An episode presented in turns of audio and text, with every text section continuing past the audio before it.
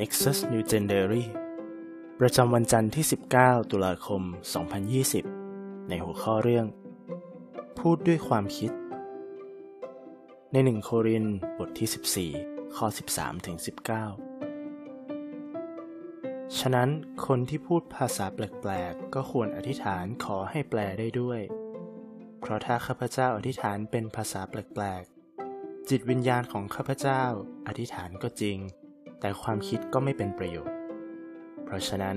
ข้าพเจ้าควรทำอย่างไร ข้าพเจ้าจะอธิษฐานด้วยจิตวิญญาณและด้วยความคิด และจะร้องเพลงด้วยจิตวิญญาณและด้วยความคิด มิฉะนั้น ถ้าท่านสรรเสริญพระเจ้าด้วยจิตวิญญาณ คนที่อยู่ในกลุ่มที่ไม่เข้าใจ จะว่าอาเมน กับคำขอบคุณของท่านได้อย่างไร ในเมื่อเขาไม่รู้ว่าท่านพูดอะไร เพราะว่าแม้ท่านจะขอบพระคุณอย่างไพเราะ แต่คนอื่นก็ไม่เจริญขึ้น ข้าพเจ้าขอบพระคุณพระเจ้า ข้าพเจ้าพูดภาษาแปลกๆมากกว่าท่านทั้งหลายอีก แต่ว่าในคริสตจักร ข้าพเจ้าต้องการที่จะพูดสักห้าคำด้วยความคิด เพื่อสอนคนอื่น ดีกว่าที่จะพูดหมื่นคำเป็นภาษาแปลกๆ ข้อสังเกต ตามที่เปาโลกล่าวไว้ คนที่พูดภาษาแปลกๆได้ควรอธิษฐานอย่างไร จากข้อ 13 ฉะนั้นคนที่พูดภาษาแปลกๆก็ควรอธิษฐานขอให้แปลได้ด้วย ข้อสังเกตอีกประการ อะไรดีกว่าการพูดภาษาแปลกๆได้โดยไม่มีการแปล ในข้อ 19 กล่าวว่า แต่ในคริสตจักร ข้าพเจ้าต้องการที่จะพูดสักห้าคำด้วยความคิดเพื่อสอนคนอื่น ดีกว่าที่จะพูดหมื่นคำเป็นภาษาแปลกๆ การตีความ เหตุใดเปาโลจึงกล่าวว่า คนที่พูดภาษาแปลกๆได้ควรอธิษฐานให้แปลได้ด้วย การไตรตรอง คุณตระหนักในเรื่องอะไร เมื่อเปาโลกล่าวว่าห้าคำที่พูดด้วยความคิด ดีกว่าหมื่นคำที่เป็นภาษาแปลกๆ การนำมาปฏิบัติ คุณอธิษฐานอย่างไร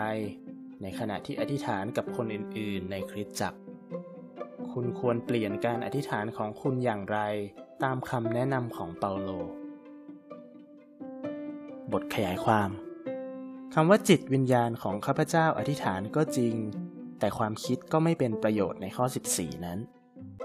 กล่าวถึงความจำกัดของภาษาแปลกๆ เปาโลอธิบายว่า จิตวิญญาณและความคิดนั้นแยกจากกัน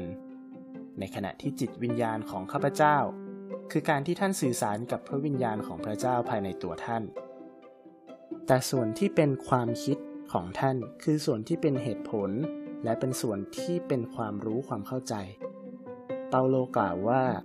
หากการอธิษฐานประกอบด้วยการสื่อสารทางจิตวิญญาณเพียงเท่านั้น และไม่มีความเกี่ยวเนื่องกับความคิดที่เข้าใจได้เลย การอธิษฐานเช่นนั้น ก็ไม่สามารถนำมาซึ่งการเปลี่ยนแปลง และไม่เกิดผลของพระวิญญาณในผู้อื่นได้ ดังนั้น เปาโลจึงแนะนำให้อธิษฐาน ขอการประทานการแปลเพื่อให้เกิดความเข้าใจทางความคิดได้ด้วย จากสิ่งที่เราได้ใคร่ครวญในวันนี้ เปาโลสอนคนโครินเมื่อพวกเขาได้รับของประทานการพูดภาษาแปลกๆว่า พวกเขาจะต้องอธิษฐานเพื่อให้มีการแปลได้ด้วย นี่เป็นเพราะว่า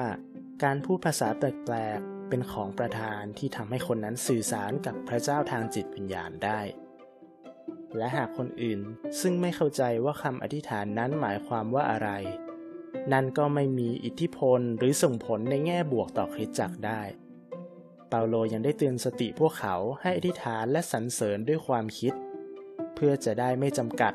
ไว้เพียงแค่คำพูดที่เป็นภาษาแปลกๆเท่านั้น นี่หมายความว่า การเปลี่ยนแปลงที่สมบูรณ์นั้นจะต้องเกิดจากทั้งความคิด และจากทั้งจิตวิญญาณด้วย เปาโลกล่าวว่า เมื่อเรามีประสบการณ์ในการเปลี่ยนแปลงทางด้านจิตวิญญาณและความคิด คริสตจักรก็จะได้รับการเสริมสร้าง ดังนั้น